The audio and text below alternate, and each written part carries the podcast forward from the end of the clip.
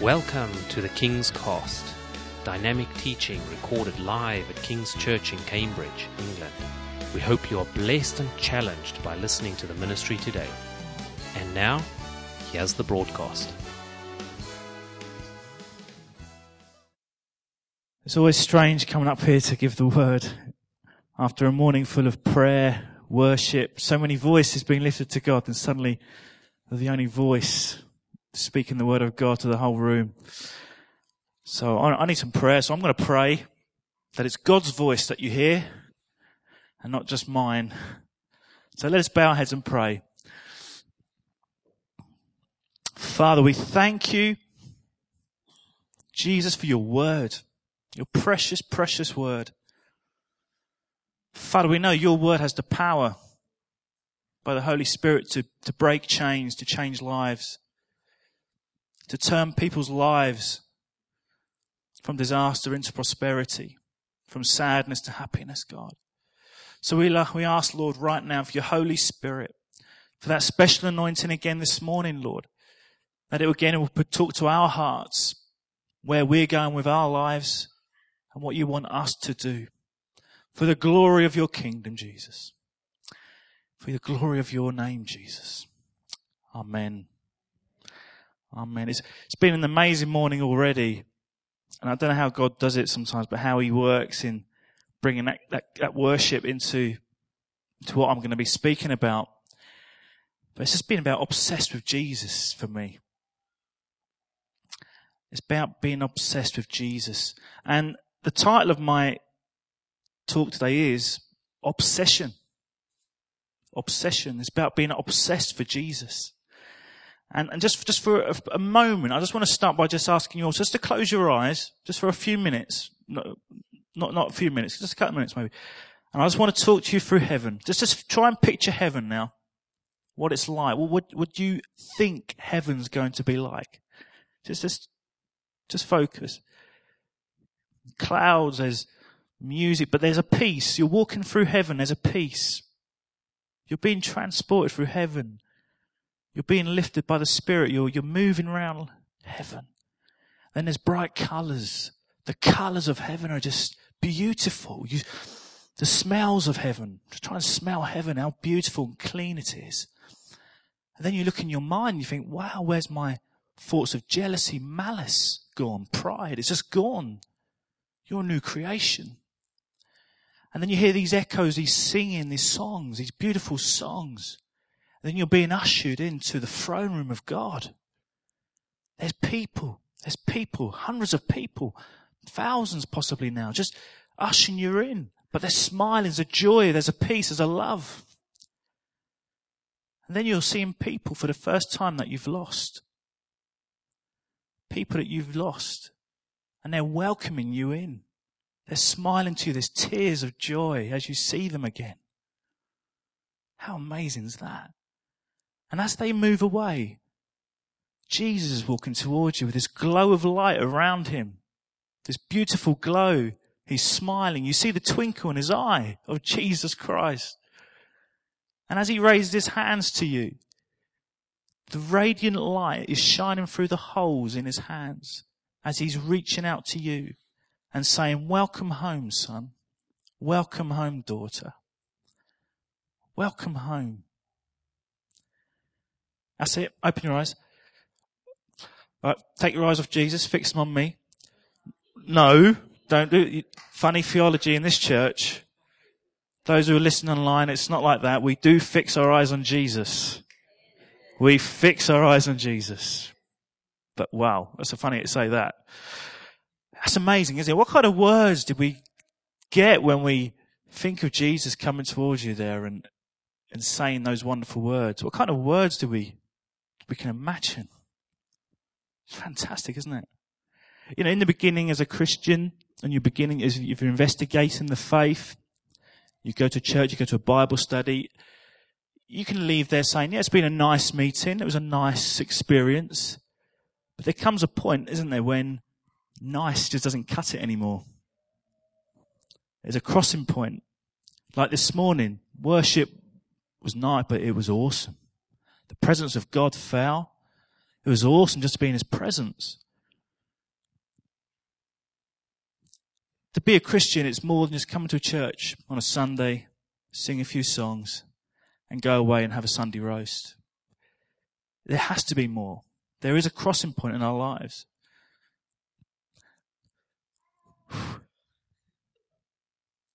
Hallelujah. Jesus.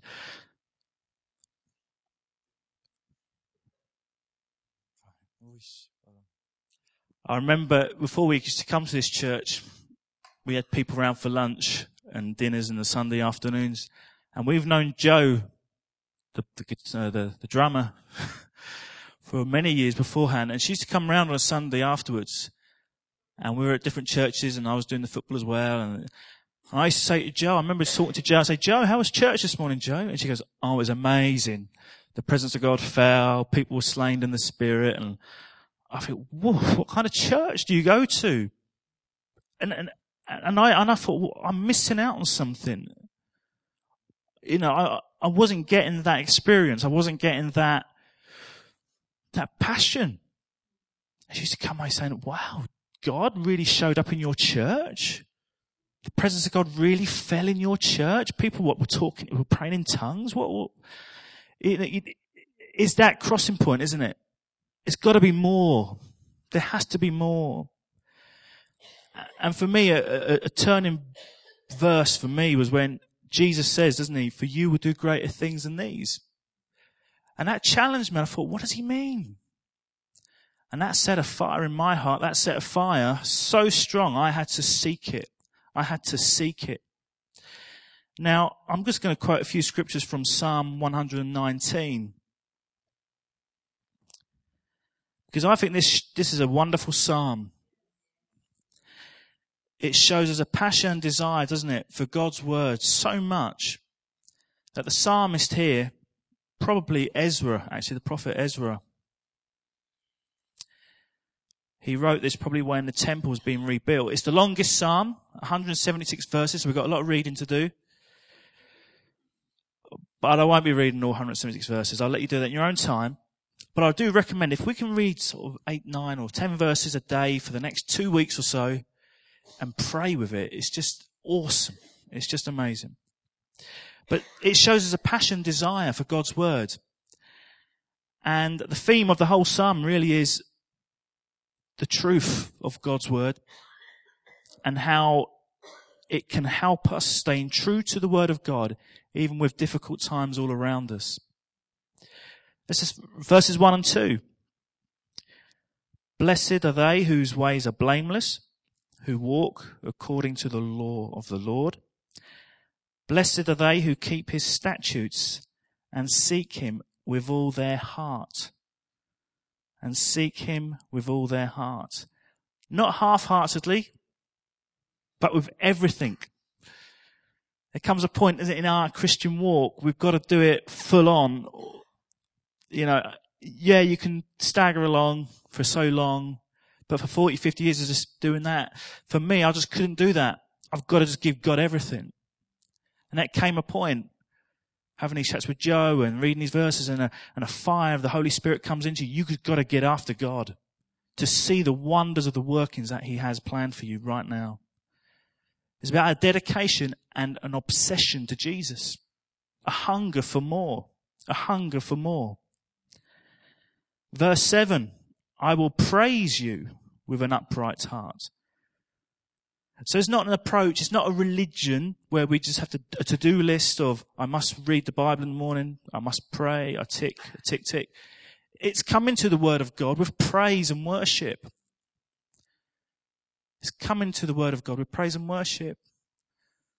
You know, I, we, we're all learning this, and I've learned this as well. You know, sometimes when you're in the party, you're a bit, you're a bit tired in the morning, obviously.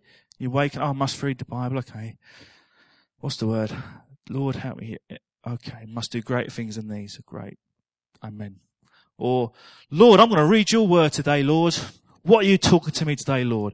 For you will do greater things than these. Whoa, Jesus, thank you, Lord. See the different approach? There's a passion all of a sudden, a prayer, a heartful prayer. Lord, talk to me. You will praise his name, put some Christian music on and just come into Bible reading, with some worship, it changes everything. Changes everything. It's about dedication. And all the way through this, this psalm, 176 verses of devotion, meditation to the word of God. It's just beautiful words. Verse 20, my soul is consumed with longing for your laws. My soul is consumed. Verse 23, your servant will meditate on your decrees. Will meditate. Verse 78, another one. I will meditate on your precepts and your rules. Verses 97 to 99. Oh, how I love your law. I meditate on it all day long. Your commands make me wiser than my enemies, for they are ever with me. I have more insight than all my teachers, for I meditate on your statutes. Meditation on his statutes. We think of meditation, don't we, in these crossing your legs and, and opening your mind up, but we need to be meditating on God's word. Meaning meditating on God's word. I mean, what, we need to be obsessed with God's word. We need to be obsessed with God's word because Jesus is all we need. Well, I, I'm going to challenge you. What, what are we obsessed with? What are we living for? You know, there's self-obsession, isn't there? And and the media is always telling us and what we must wear, what we must do. Oh, do I look nice in this dress? Well, not me. But, you know, what, what, what do I, what do I need to do? The world's telling me I must be a size eight or whatever it may be. I must have a six pack. Under there is a six pack. It's just covered a bit. But you know, this is what we, what we living for. What, what's our obsession? What's driving us? You know, putting it bluntly, what are we wasting our time on? I want to challenge you. What are we wasting time on? Our lives are precious. Precious. Every minute of your life is so wonderfully precious to God. We need to examine every area of our life that we are living it wisely for the glory of God. Um, I've got an example here. I mean, I'm not, before, i have been a Christian 10 years. So before that, I was obsessed with other things. A football team was my God. Many people know that. Um, and it was a good, you know, some good times of the, obviously that were, but now God's using this as a point. I knew this wouldn't be a waste of time. This was my Bible at the time, right? Arsenal complete history. it was. It's got every result, every fixture, every crowd attendance, every goal scorer. And I used to meditate on this stuff. Chelsea away, one, two, yeah, that's great. Leicester one, three, one, Drake. But, and I remember at school, somebody said to me, how many times have Arsenal won the FA Cup? So I was about 13. So at the time, it was definitely five. Now I don't know, actually. I don't know how many times they've won it now since it. It was five, and I said, yes, 1930 they beat Huddersfield 2-0 with goals from 1936 they beat Sheffield United 1-0 with a goal from 1950 they beat Liverpool 2-0 with goals from Reg Lewis. And I just carried on. And the girl said, Oh, Steve, your memory of Arsenal is so good. And I thought, Oh, that's impressive. But then I stood back and I thought, why isn't, why aren't I remembering trigonometry or maths or algebra like I'm mes- mesmerizing Arsenal? That's far more useful, really, isn't it? You know, impressive it is. It's not really going to take me further, is it, in life or where to go, is it really? Um, you know, it, it, God obviously has a career path for every one of us. You know, God wants Christians in every walk of life. You know, uh, if you if I go to a dentist, I want my dentist to have learned dentistry. You know, I don't want to lay there. If you've done dentistry, well, I've read the book of Leviticus three times. I want him to know how to pull a tooth out properly. You know, if I go to an architect, I want him to design a house properly. If you designed a house, well, I've read God's word. He says build on cornerstones. You know, lawyers, we need lawyers. Yeah. I mean, if I buy a house, I want to know how we can move one bit of paper to the other side of the desk. You know, have we got any lawyers here? You're very welcome. especially your tithes.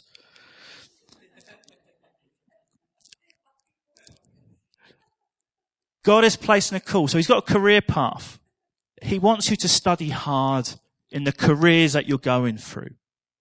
You know, so it's not neglecting God's word when you're studying for engineering or dentistry or whatever.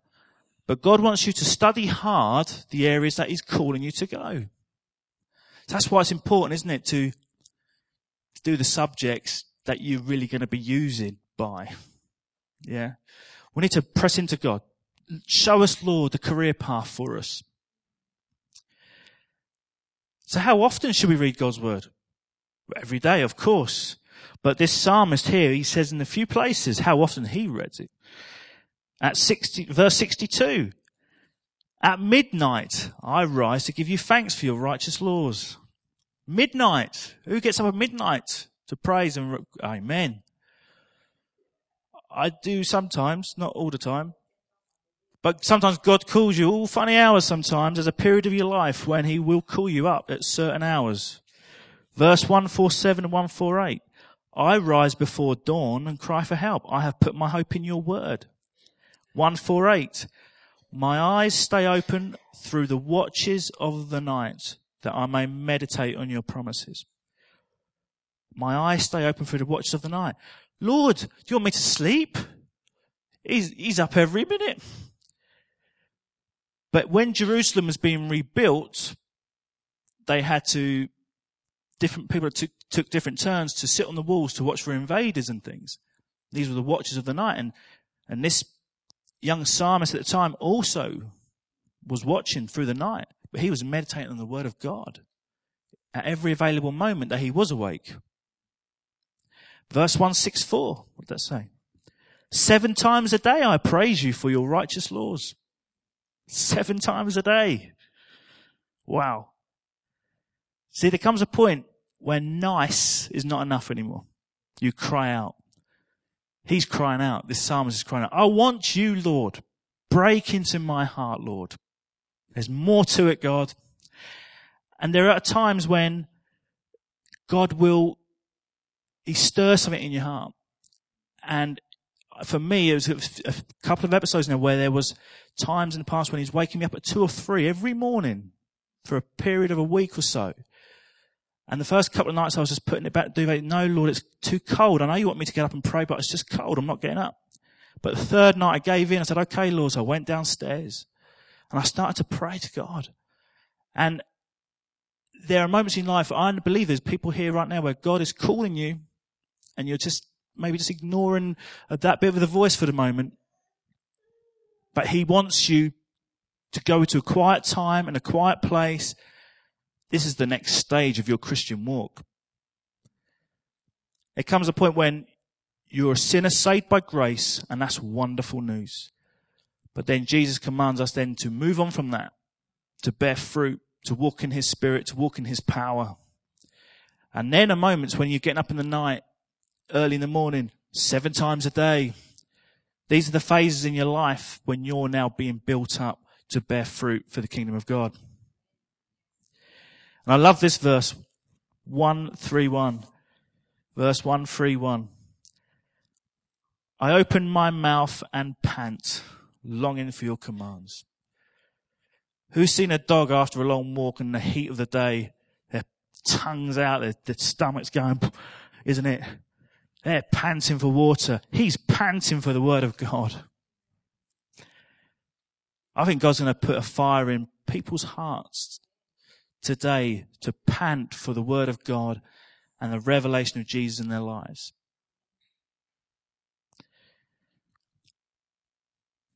Because God wants a broken and contrite heart. He can't do much with a proud heart. A contrite heart means a heart that recognizes a need for something, for God. It recognizes where it was and it needs help. God wants a heart like that. You need to long for God's Spirit and His presence. But it's easy to say nowadays, isn't it? Be devoted to the Word of God, come to church. With so many distractions around in this world, it's more than ever. More than ever. The Israelites, they turned their back on God after all He'd done for them. How easy is it then for us to, to be distracted? But I believe in these times, God's doing even more wonderful things. And there's an opportunity in this dark world now for God to do amazing things. And I've heard some wonderful stories of what God's doing in Cambodia this morning.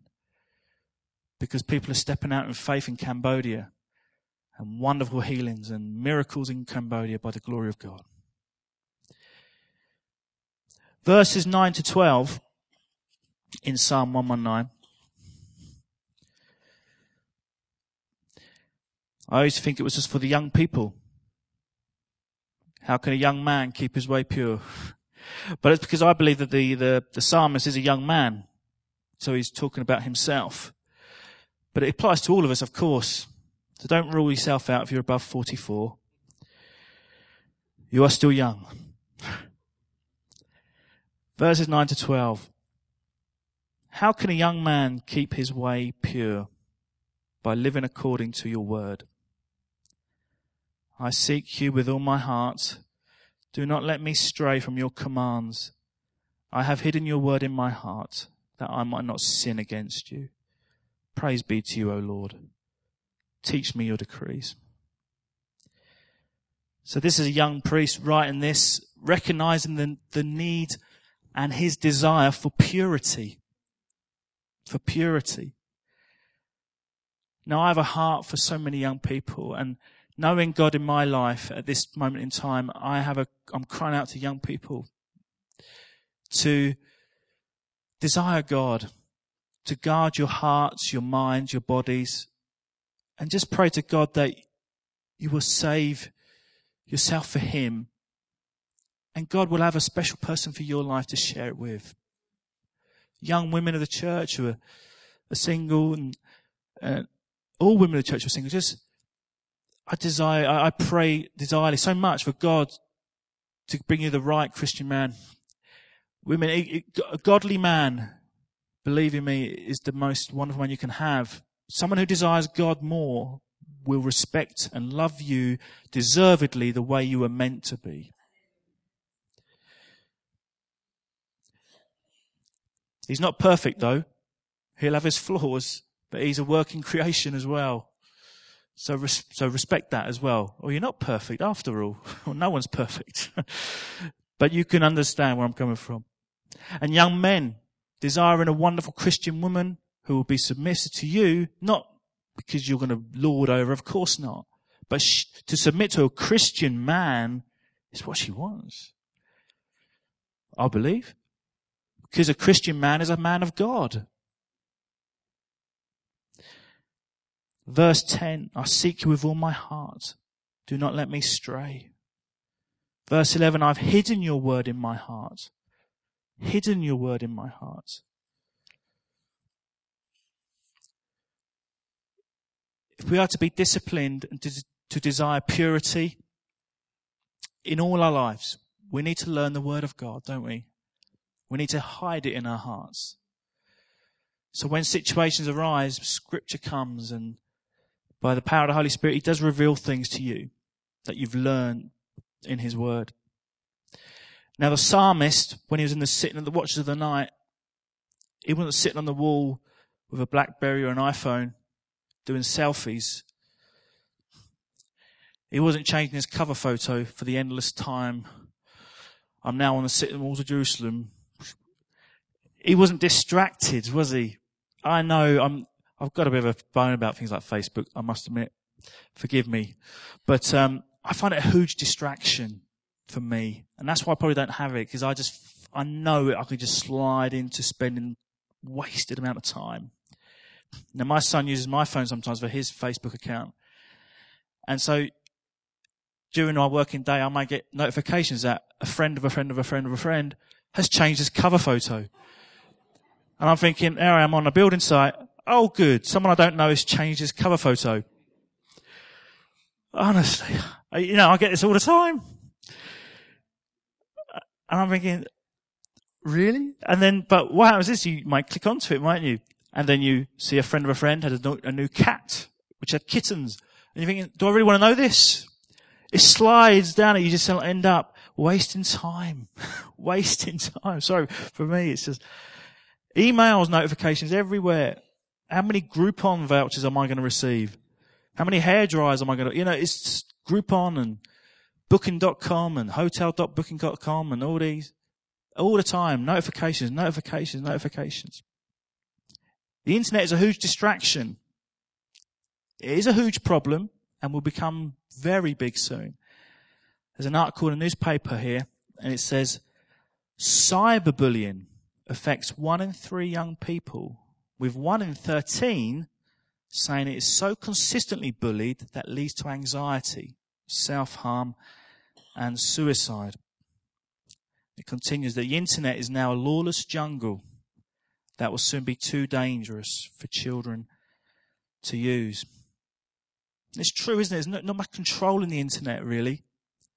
People can put comments on, and, and I've spoken to my children about comments on the internet that you're a Christian young man. Make your comments Jesus like. Speak love to people's lives.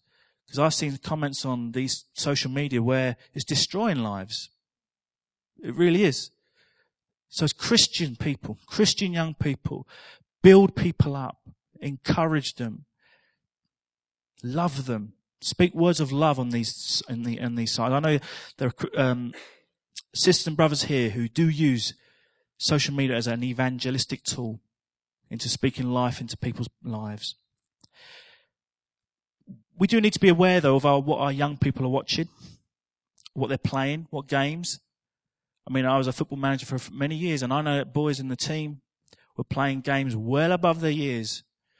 Um, 18, you know, games and people blowing everyone up and all this kind of stuff. But what are we, what, what, are young people watching and playing? You know, if I was to tell this story, there's a, some teenagers went to their father to say, Dad, I want to go to watch this movie. He goes, okay, what's the movie about? Well, it's a thriller. Okay. It's got the best actors. It's got Leonardo DiCaprio. Uh, it's got George Clooney. All these amazing actors. Got Catherine Zeta. Oh, it's brilliant cast. Brilliant cast of people. Oh, good, good, good. It's a thriller. Yeah, it's a thriller. So is there any sex scenes? Where there may be one, there may be one, but it's only a little, and it's, it's very quick, quick. Oh, okay. Is there any violence? Where there may be one little area of violence, but oh, a brilliant movie. Best scenes, best, best cities, got the best directors, got Steven Spielberg. He, oh, he's done the whole lot. He's fantastic. Gotta go. And the dad goes, well, come back tomorrow and I'll have an answer for you. So the children come back the next day, the teenagers. Dad, dad, can we go? Yes, you can go. Oh, that is great. If you eat one of these, and he brought a tray of chocolate muffins.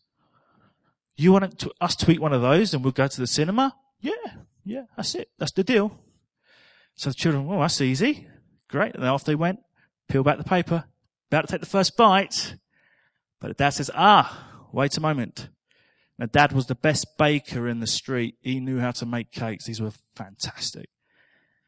And, uh, you need to know something about these muffins. Oh yeah, what's that? Well, there's just a very, very tiny, very, very minute piece of dog poo in them. Sorry? tiny. Honestly, it's a minuscule. Don't worry. But it's got the best flour, the best ingredients, the best milk, the best eggs. It's got the best director, the best baker. But it's a minute, tiny bit of dog poo. I'm not eating that. I'm not eating that. Why not? Well, that, that piece of dog stuff uh, is, is corrupted the whole of the cake. Do you see where I'm going with this? One little piece of badness can corrupt the whole thing. And then as the children left, the dad picked up a cake and ate it. And held the whole lot. Of course there wasn't. It's true though, isn't it? And the, I, I know that I have a, a, problem with films. I really do. Um, Lily knows this. We have to be so careful of what films we watch at the cinema. Uh, I, I can't go to watch films where there's real cruelty and things because it stays in my head. I really have trouble with that. It, it disturbs me. It worries me. So I have to go watch romantic stuff and, which is all beautiful. That's lovely. Pride and Prejudice. I love all that kind of thing because it's pure, really. I can't do violence. It just upsets my mind. I come away troubled. And I have a photographic memory and images of films where there's been something terrible happen. They stay there for a long time. Stays there for a long time. And I, and I do, I do have trouble with that. So I've got to be so careful of what I'm watching. But what are our children watching? One little bit of corruption can destroy a whole film for me. Television. So much rubbish on telly, isn't there? for me, I think the devil controls the media. He's controlling television. How many hours are wasted watching nothing? Days watching nothing, really? I mean, anyone who worked for Eddie Stobart? No? There's a, there's a program about Eddie Stobart's trucks. A lorry company. Uh, there's thousands of channels, isn't there now? There's, hundreds of channels.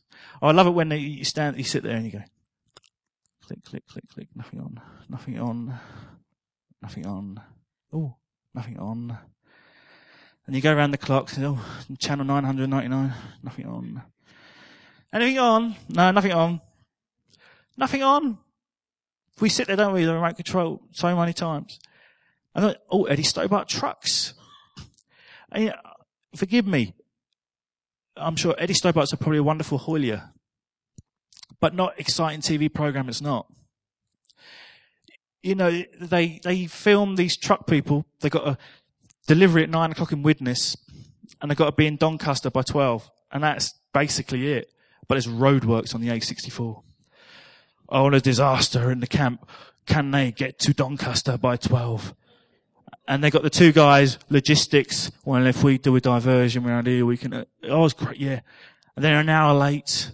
Oh, tragedy strikes. You're an hour late. Yeah, I know. Well, I'm not going to use you again. It's roadworks on the A64. That's it. That's the program.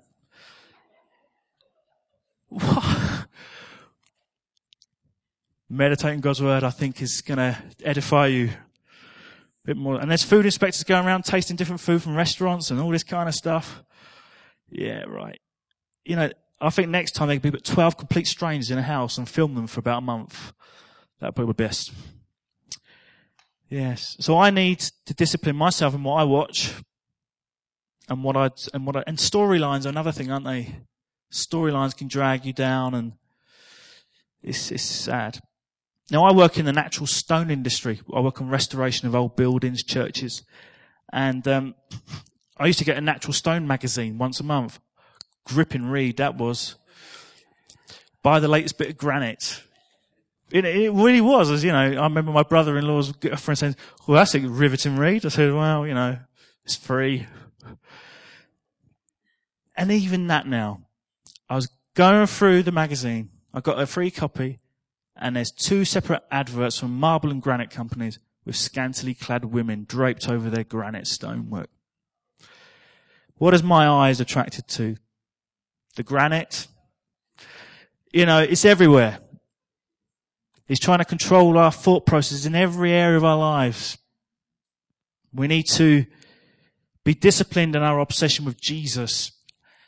And I think that's what happens we look at all the things we watch and we read, and, and we have to read all this through spiritual eyes. And I thank God for that because I'm discerning. This is not good. This is not good. Romans 12:2, fantastic piece of, piece of scripture. Do not conform any longer to the pattern of this world, but be transformed by the renewing of your mind then you'll be able to test and approve what God's will is, His good, pleasing, and perfect will. It's beautiful, isn't it? So to get to that point of discerning all these things in magazines and media and we need to ask God, come on, Lord, transform my mind, Lord. What is good? How can I be bearing fruit for you, Lord? your good, pleasing will. So there's a crossing point, isn't there? Coming to church on a Sunday isn't just coming to church once a week.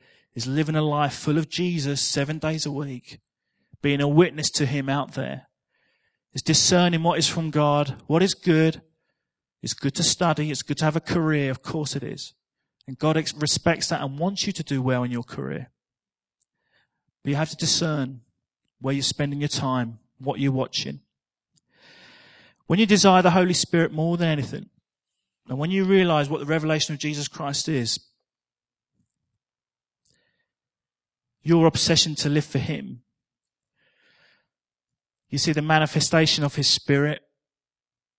God takes you to a church where the Spirit is practiced. There's the, gift of prophecy, the words of knowledge. There's life. People's lives are being transformed. You do receive fresh revelations of Jesus. New meanings, understandings, and different sides of stories that you previously heard so many times, but something else jumps out at you. You think, oh, I never saw that in there. I never saw that in there. I just want to share a few verses from Psalm 119 just to show revelation really. And these are some of my favorite verses in this psalm. Psalm 103. Psalm 119 verse 103. How sweet are your words to my taste, sweeter than honey to my mouth. Beautiful. And Psalm, uh, verse 105. Your word is a lamp to my feet and a light for my path. Glorious scripture. And 114, very similar to what we read in 91 earlier. But you are my refuge and my shield. I have put my hope in your word. Hallelujah. A lamp to my feet and a light for my path. Jesus is that light. Jesus is that light. And I want to finish off with one of the stories from Jesus from Matthew 3. Matthew 3. I want to close with a story of Jesus. I want to hopefully bring a different side to the very common story of Jesus. Chapter 3, 1 to 3. In those days, John the Baptist came, preaching in the desert of Judea and saying, Repent, for the kingdom of heaven is near. This is he who has spoken of through the prophet Isaiah. A voice of one calling in the desert, Prepare the way for the Lord, make straight paths for him. And verses 5 to 6, people went out to him from Jerusalem and all Judea and the whole region of the Jordan. Confessing their sins, they were baptized by him in the Jordan River. So this is scripture of John the Baptist baptizing the Jewish people in the river. And we move on to verse 11. I baptize you with water for repentance, says John. But after me will come one who is more powerful than I, whose sandals I am not fit to carry. He will baptize you with the Holy Spirit and with fire. Verse 13 to 17. Then Jesus came from Galilee to the Jordan to be baptized by John. But John tried to deter him, saying, I need to be baptized by you. And do you come to me? Jesus replied, Let it be so now. It is proper for us to do this, to fulfill all righteousness. And Jesus was baptized. That moment heaven was open and he saw the Spirit of God descend like a dove. The usual story. We've read it so many times, haven't we? But there's a classic piece of hidden gem in there how many people were being baptized by John? Hundreds, probably. Hundreds. All forming an orderly queue, weren't they? A line of people down the riverbank being baptized by John. Baptize you. Baptize you. But Jesus joins the back of the queue. The back of the queue. The king of the universe, creator of all, joins the back of the line. Some of us are so impatient we can't queue for five minutes at the post office. I was at the post office the other day, I was queue jumping, that queue's moving faster. That one's moving faster, I'm going that queue. Then that one went faster. Thought, oh, come back. To... There's one day I was in ten different queues and they were all taking an age. But Jesus queued. The King of the universe went to the back of the line and slowly moved his way. It must take hours for hundreds of people to walk the way down to be baptized. And as Jesus approached John the Baptist, he didn't push himself to the front to announce his arrival. I am the son of God. John goes, I should be baptized by you. Jesus goes, no, just, just, just do this. He just went down and off he went for 40 days, disappeared again. This is the humble king of Jesus. He's the one who, who opened his hand out in heaven to welcome you with the light through his holes in his hands. Make him your obsession. We went to Rome a few months back. Who's flown with Ryanair? Good luck.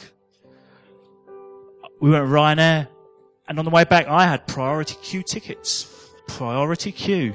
I paid a little bit extra, but I thought I'm not queuing.